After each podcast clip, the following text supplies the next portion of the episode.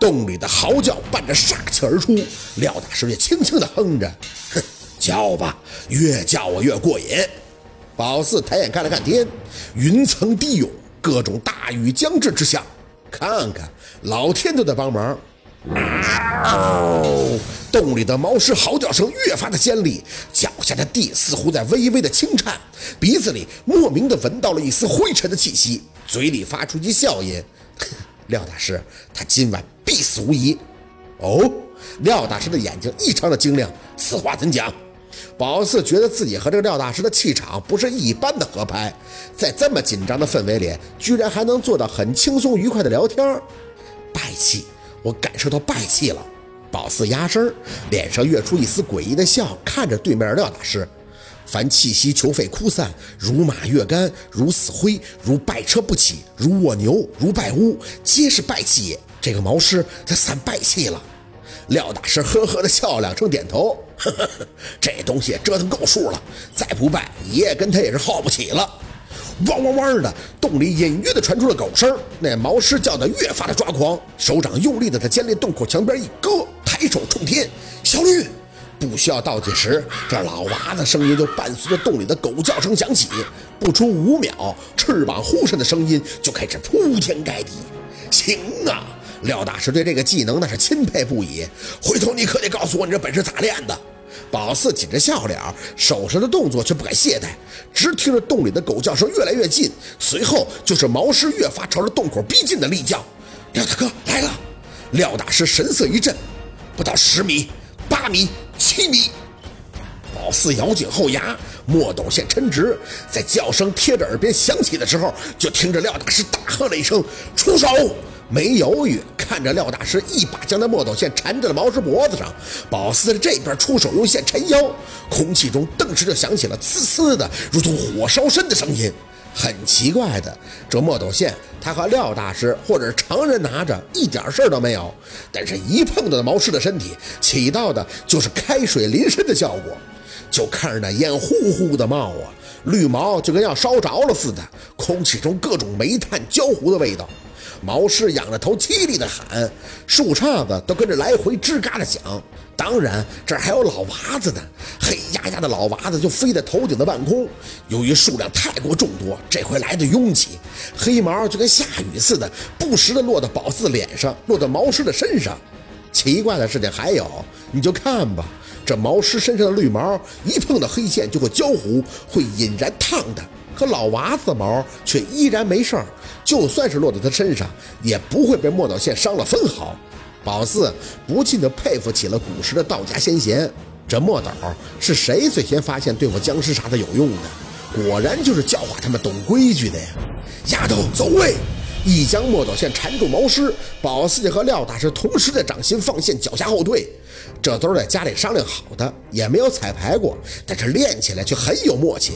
宝四点头，嘴里喊了一声：“飞高点没让老娃子攻击，只要起到震慑，不让这毛狮起飞的效果就行了。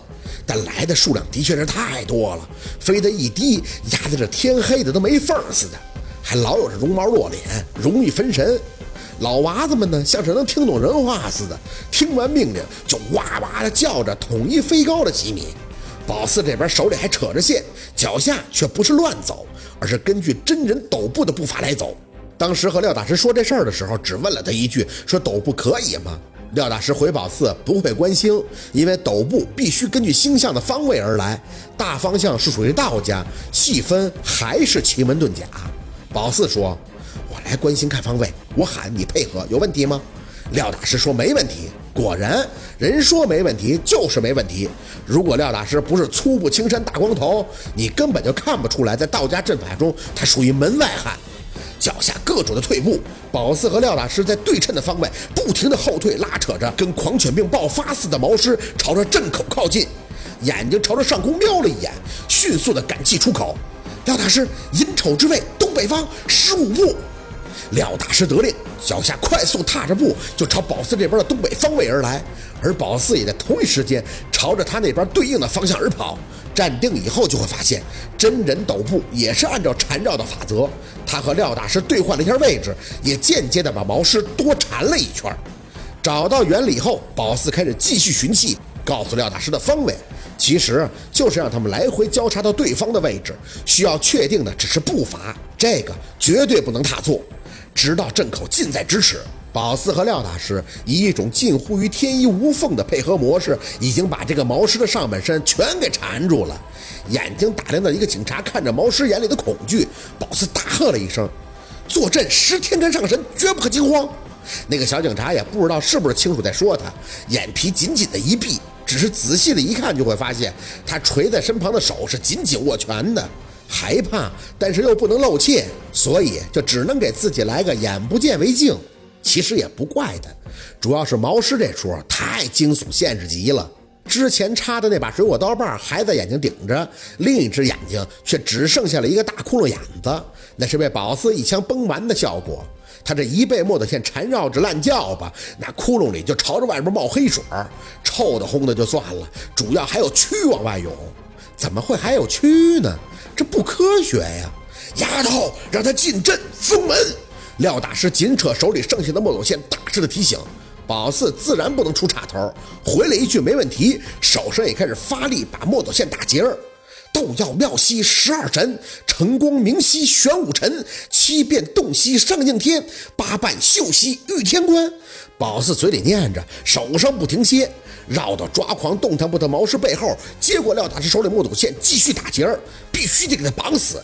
人天瑞兮出天蓬。斗道通兮刚柔济，天福禄兮留后世，出名明兮千万岁。念完，直接退后一步，示意廖大师做好准备，三掌跃起，天地神威，诛灭鬼贼，六仪相符，天道赞德，五金所行，无功不克，吾奉九天玄女急急如律令，哈，一掌打出。毛师叫着，脚下朝着流出的亥猪正口位置挪动两下，这是他自己控制的。瘦死的骆驼还比马大呢，这毛师要是那么好弄，也不至于拉这么大一个阵仗了。身体随即朝着一侧挪步，让开位置以后，就看着廖大师直接扎马，气沉丹田，有浑厚气流在掌心冲起，哈！的怒喝一记，推山掌再次运用，直接拍着的毛师嗷嗷叫着飞身奔向了阵里。漂亮，果然还得是硬功夫。宝四不敢耽误，拔出后颈令旗，快速在亥猪的位置开光。待猪的形状金光升腾后，又开始燃出刚刚剩下的符纸。吾请魁罡天御神，其神名为麦枪艾子光。最后一个警察闻声探进阵里，恭迎天御神临身就位。憋着不敢送戏，再看着那个被层层捆绑的毛师在阵里各种吃痛的吼叫。今天的故事就到这里，感谢您的收听。喜欢听白好故事更加精彩，咱们明天见。